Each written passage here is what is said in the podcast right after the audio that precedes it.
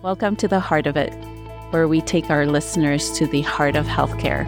I'm your host, Dr. Victoria Lee, and I'm thrilled that for our first season, we'll be speaking with some of the exceptional people at Fraser Health that are at the heart of healthcare. As we begin today's podcast, I'd like to start by acknowledging that we are joining you from the unceded, shared, and traditional territories of the Coast Salish people particularly Katzie, Kwantlen, Coquitlam, Tsawwassen, and Semiahmoo First Nations, as well as home to Surrey Delta Métis Association.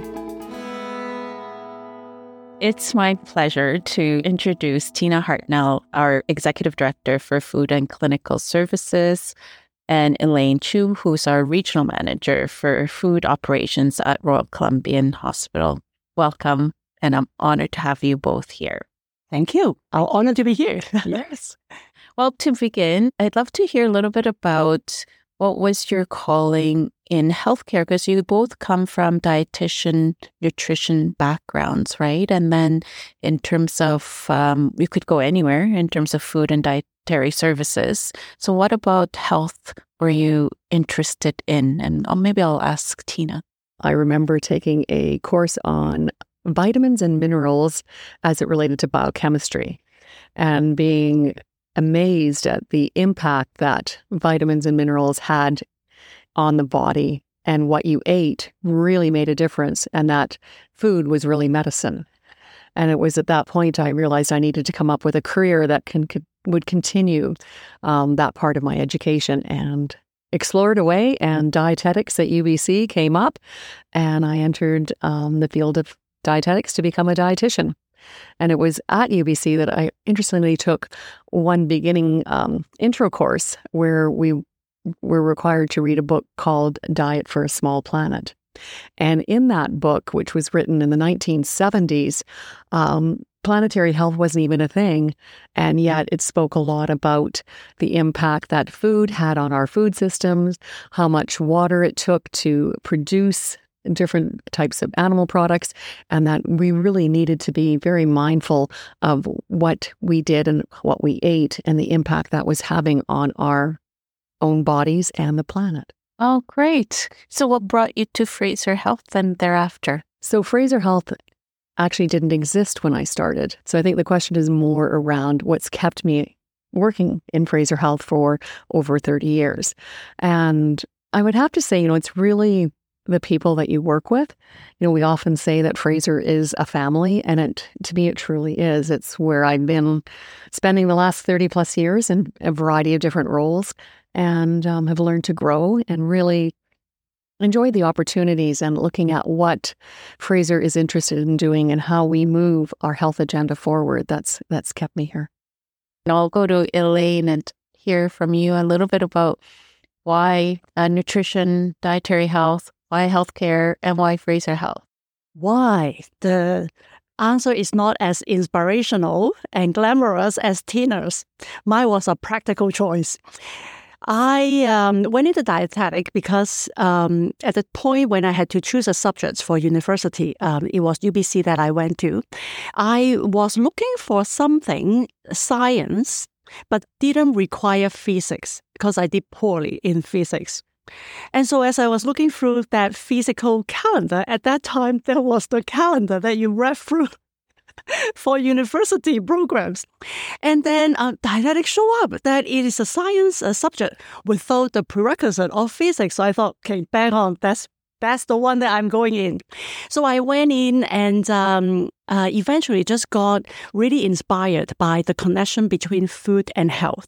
And that also connected to people um, food is this common day to day topic, subject. You know, in Chinese culture, when we meet each other, the first question you will ask is, Did you eat? Have you eaten? It has the relation to disease prevention, has the relation to disease management. So I then became a um, dedicated and committed dietitian, despite the starting point was very practical. Um, however, my first job wasn't in hospital though. Uh, my first job, it was in Edmonton and it was in an organization called Hope Mission. The Hope Mission organization uh, would be equivalent to the Union Gospel Mission here. So um, the organization serves to the underprivileged population of the community, and my job there was the food service manager. That um, we uh, run the food service operation that serve meals to the population three times a day, seven days a week, and um, that was a very big eye opener for me um, I did not have opportunity to work with the underprivileged population until then. And not only that, we serve them food to nourish their physical body. On my team, we bring them on to be on the staff to to use it as a platform for new beginnings, for new opportunities. So uh, from there, from Hope Mission, I um, went into a job at the U of A hospital in Edmonton and started my career in healthcare.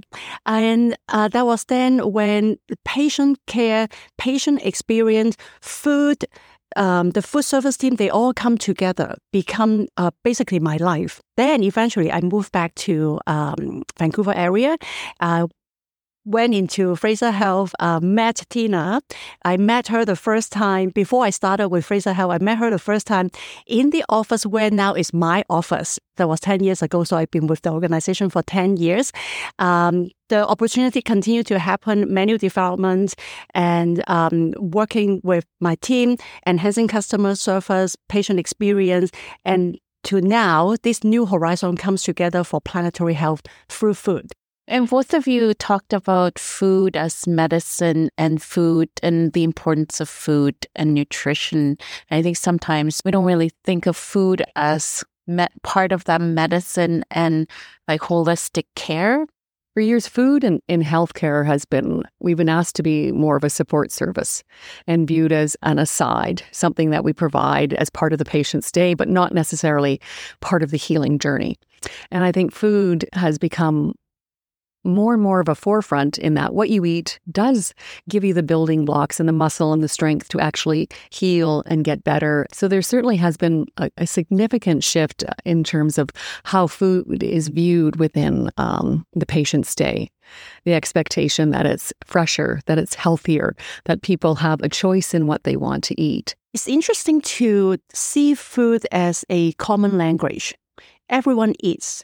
Doesn't matter who you are, what cultural background, everyone needs to eat. And that having food as a common language, it makes our industry, our service very interesting because um, everyone knows food. And so that makes it even more important to cater to what is that language that works for you that we can also provide, that we should also provide food, as you mentioned, is that common language, sometimes language of love. And that's where people find joy as well. So, how do you try to honor that in our setting where sometimes there's a lot of restrictions and barriers to do that? Um, we've been very fortunate to start doing some pilots in choice dining and actually getting patients to either use um, their own devices to enter in their menu choices or going around with what we're calling meal ambassadors to do a bedside entry. We're really taking a look at what types of foods are we offering. Um, our halal menu will be rolling out very shortly, but really, I think it's getting back a way to get as Elaine's always put it, in front of the house and in back in front of the patient.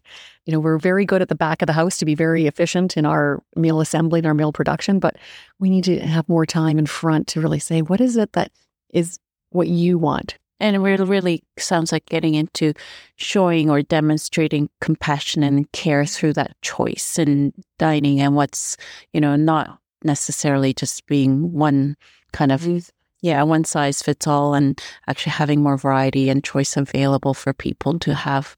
I think sometimes a bit of dignity when they're feeling vulnerable. We are thinking that food is that common language. This common language also has different dialects. I'm also from an immigrant family myself, and so mac and cheese is never going to be my comfort food. I will go for congee right? Um, so that means we need both to be the comfort food menu items.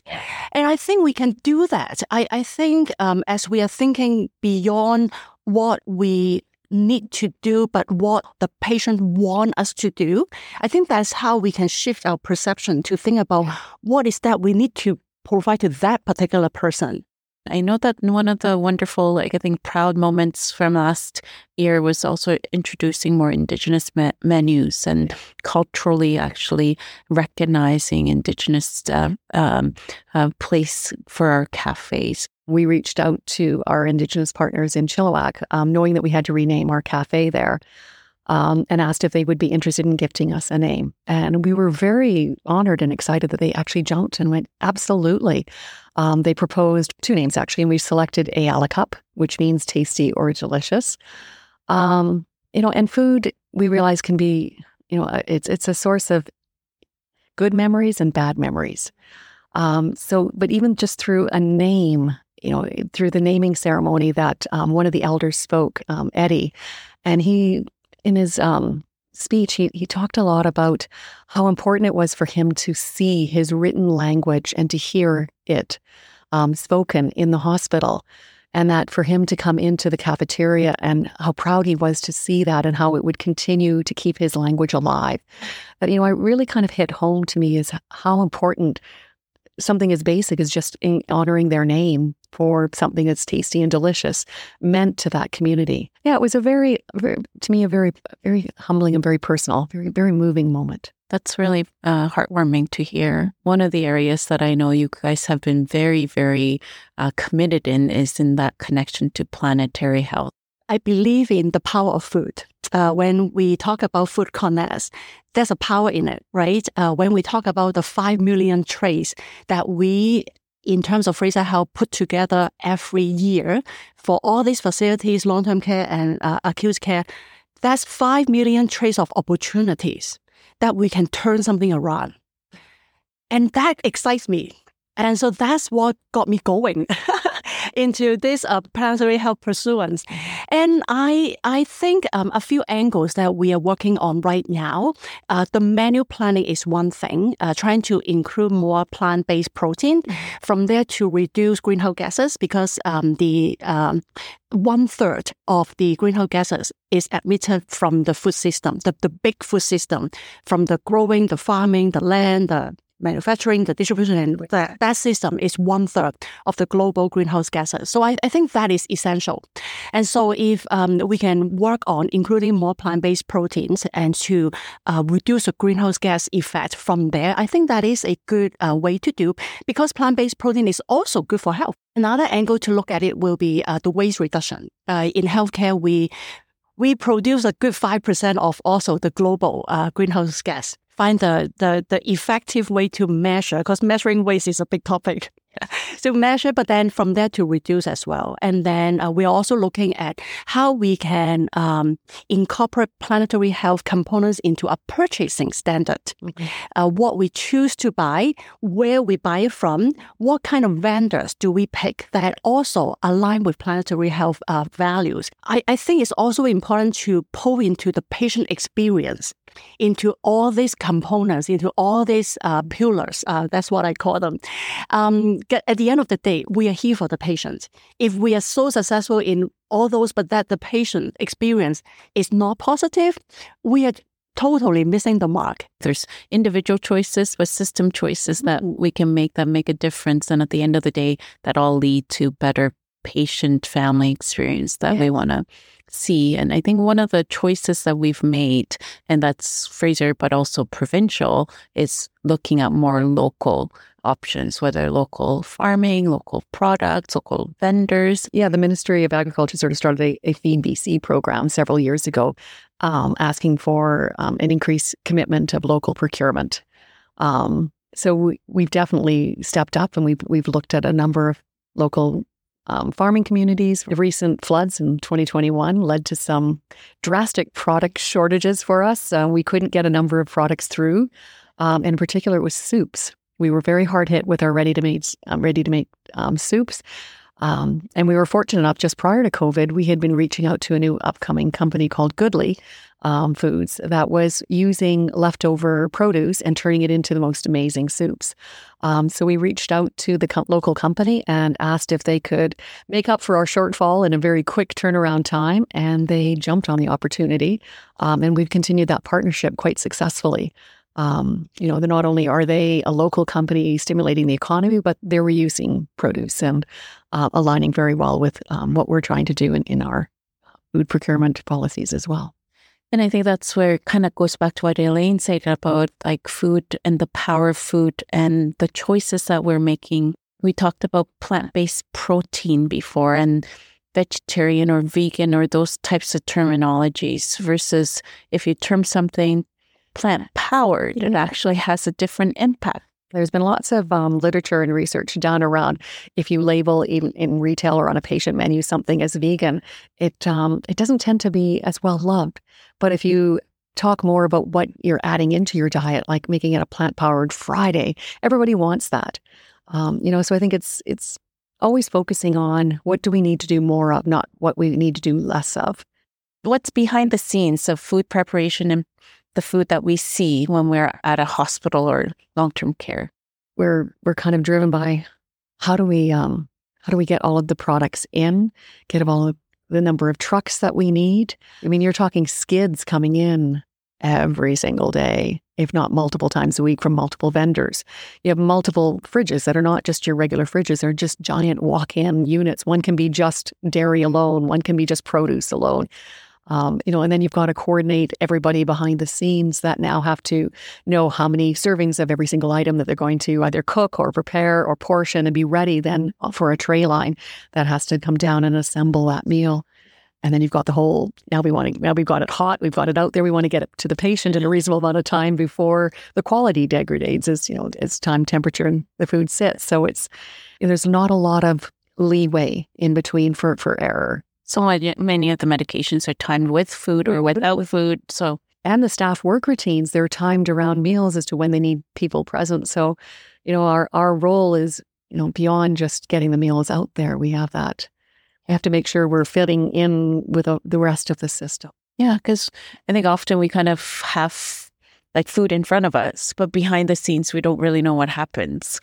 Yes, until you yourself host a big party and have that experience, then you know the timing of strategizing all the food to be on the table, right? Because uh, if your dinner party start at five, and that will be very resembling our situation, your dinner party start at five, you don't start cooking at four. You might be starting cooking the day before for anything that can be prepped without a timeliness. And then you you have to uh, time how you're putting things into the oven, putting it out, keeping it warm, putting it on the table, and then guests start coming. You have to say hi to them, but you have your apron. So all those things. Imagine times five million. So um, I think that's that's the reality of it. Breakfast three times a day. You didn't just cater dinner. They're, they're hanging around for breakfast and lunch the next day. As you mentioned earlier, it can be quite pressured. We have fires, flooding, all kinds of supply issues, etc. What's the kind of oddest thing that you think or strangest thing that you had to deal with? Um, Burnaby Hospital's fire. Mm-hmm. It left us um, with no kitchen um, overnight and still patients to feed because the other side of the hospital was left open. They decanted and moved as many patients as they could. Um, but, you know, our team pulled together and we didn't miss a meal. Breakfast was a little late, but, um, you know, we worked as a group and our neighboring Queen's Park group um, had a truck and they got food over three times a day. We had a makeshift um, tray line assembly and we were back in business until that kitchen was clean. So, yeah, that was definitely one of um, one of the fastest turnaround times of testing our team's limit. What do you foresee for future of food dietitian services at Fraser? Our move to um, patient centered and more choice dining, you know, and and really. I think there's a big shift eh, over years of, you know, trying to meet Canada's food guide on three trays, making sure that we provided you with every vitamin and mineral that we thought you would possibly need, to one of what is it you need right now? And how do we be in front of you and ask you what what do you want to have? So that choice part of it and at the same time the planetary health. You know really trying to get a handle better on more plant-based proteins more fresh fruits and vegetables um, but also less single-use plastics. We know that our patients and really suffer with opening packages do we allot a few more minutes yeah. to allow somebody to take the lid off, open packages. If it's a toast, put the butter on it, put the peanut butter on it.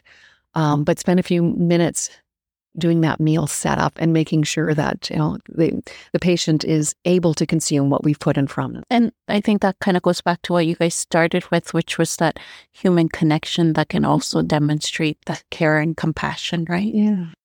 When you think about that connection point um, between food service and the patient, we are talking about quite a multiple points of time in a day, right? There are three meals a day. There's at least a delivery and a pickup. We're talking about six interactions of opportunities that we can deliver that quality, that care, that compassion to the patients from food service.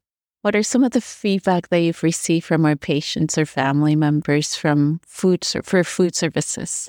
One of the most uh, memorable to me and still resonates, and I, I still chuckle every time I hear it, is a comment on a, a feedback survey that we got that said, salt is not illegal. So, you know, really, we found over the years that what one patient absolutely loves and will get great feedback on, another person says, no, that's not me. So, one last question that I ask everyone What is the one thing that you would like our listeners to know about our health system?